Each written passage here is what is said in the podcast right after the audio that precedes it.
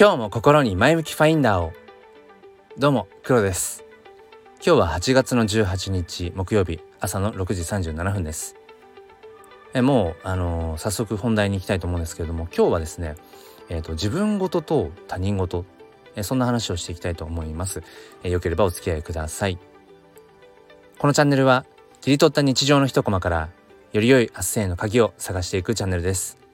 本日もよろしくお願いいたします。え僕は NFT フォトグラファーと活動 NFT フォトグラファーとして、え、活動しています。えっ、と毎月無料で写真 NFT をプレゼントするという企画をしています。まあこれはそうですね、まあ、NFT っていうものもっと言えば写真 NFT のなんだろうな、まあ、認知度ってものを、まあ、広げていくっていうあとはまあ自分が NFT フォトグラファーとしてやってるよってことを、まあ、知ってもらうためっていう感じで、まあ、毎月、えー、取り組んでいて今3ヶ月目ですね。でこのスタンド FM の、まあ、配信を聞いて、えー、っとそのまあなんでしょうね参加、うん、してくださる方っていうのも、まあ、ちょろちょろ最近、うん、出てきていてまあこれは淡々と、えー、毎日のように伝えていこうかなっていうふうに思っています。でそして、まあ、そもそも、うん、その NFT って何をとかいやその NFT 欲しいんだけどうんそのメタマスク仮想通貨ウォレットの作り方がわからないよとかっていうそういう方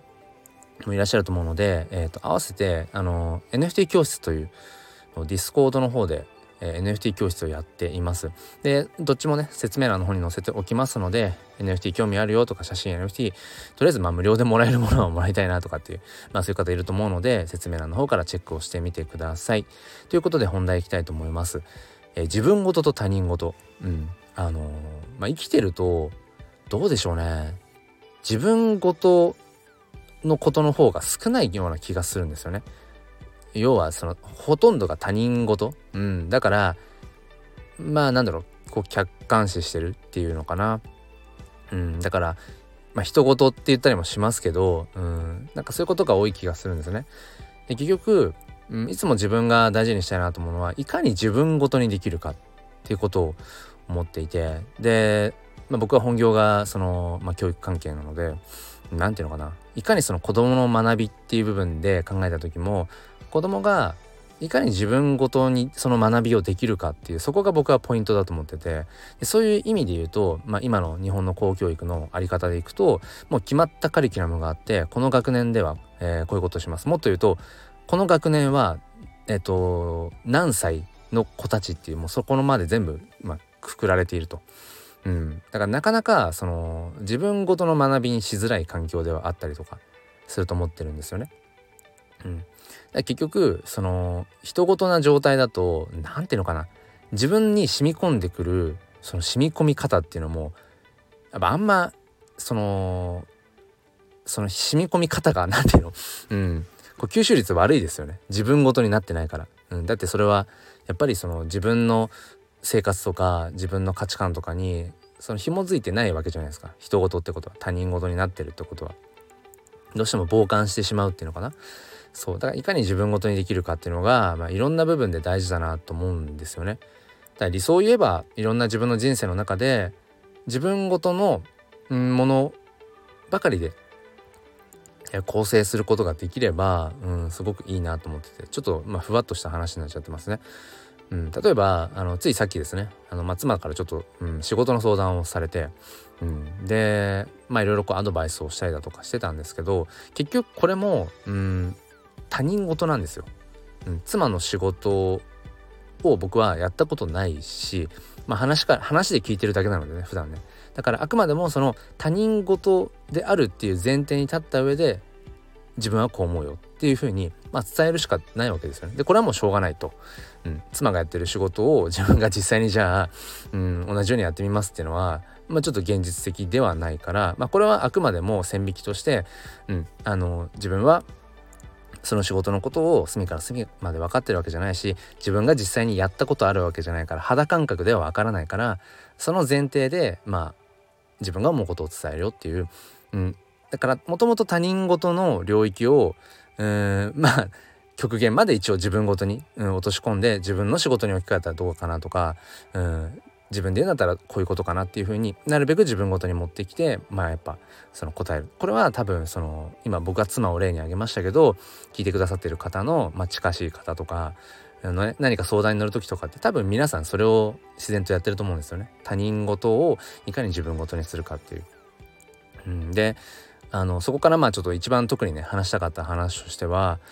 その実際に自分が触れてみて初めてその領域においてああの人すごかったんだなとかああの人って相当実は努力をしてたんだなとかうんっていうことに気づく瞬間ってありませんか？ちょっとこれ具体的な話を出すと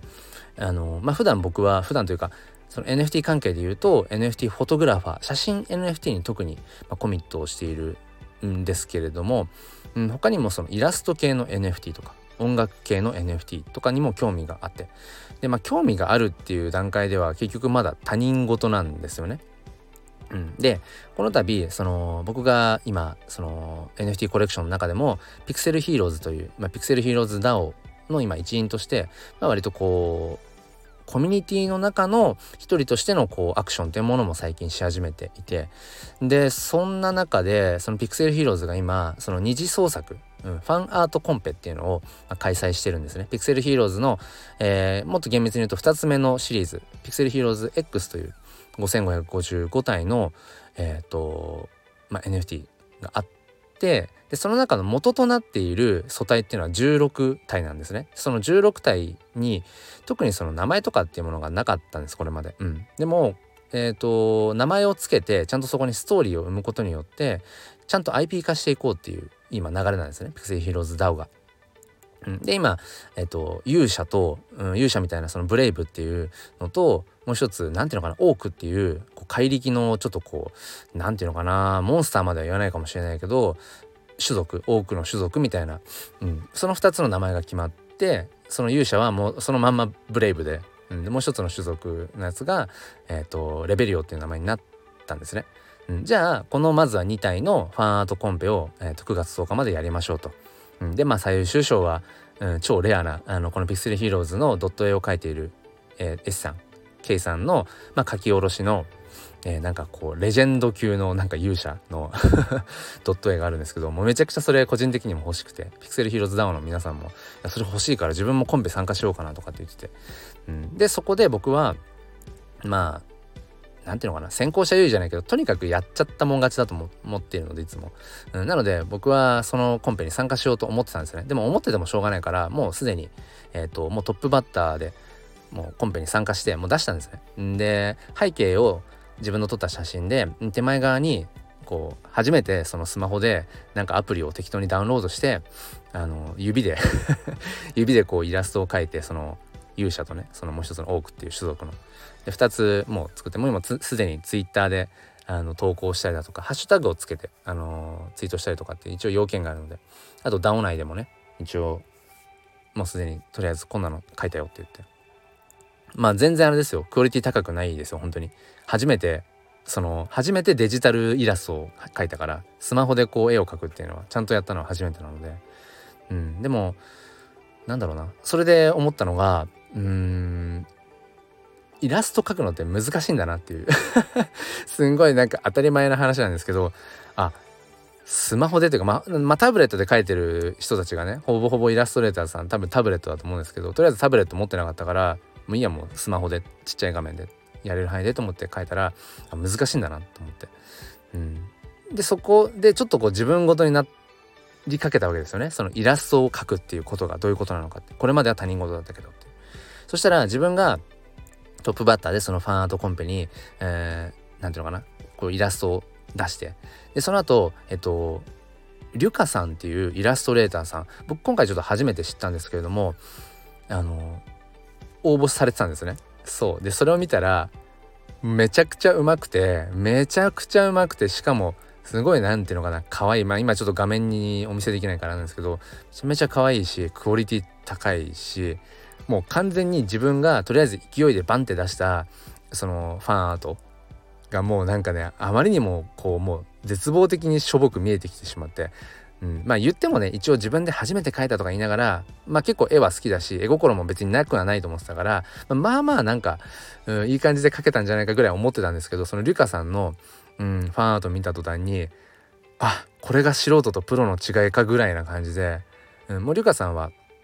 いろいろこう辿っていったら、うん、結構いろんなその方にえー、コラボレーションね。いろんな NFT コレクションともコラボレーションしているしなんか中にはその関口メンディーさん。先日僕も名古屋イベントで実際にお会いしてね質問させていただいたりだとか直接話をさせていただいたりとかして本当に NFT にうん本当にすごくこう造形の深いうんまあ稀なねそのいわゆる芸能人とかタレントとかっていう中では本当に珍しい、うん、類の方で。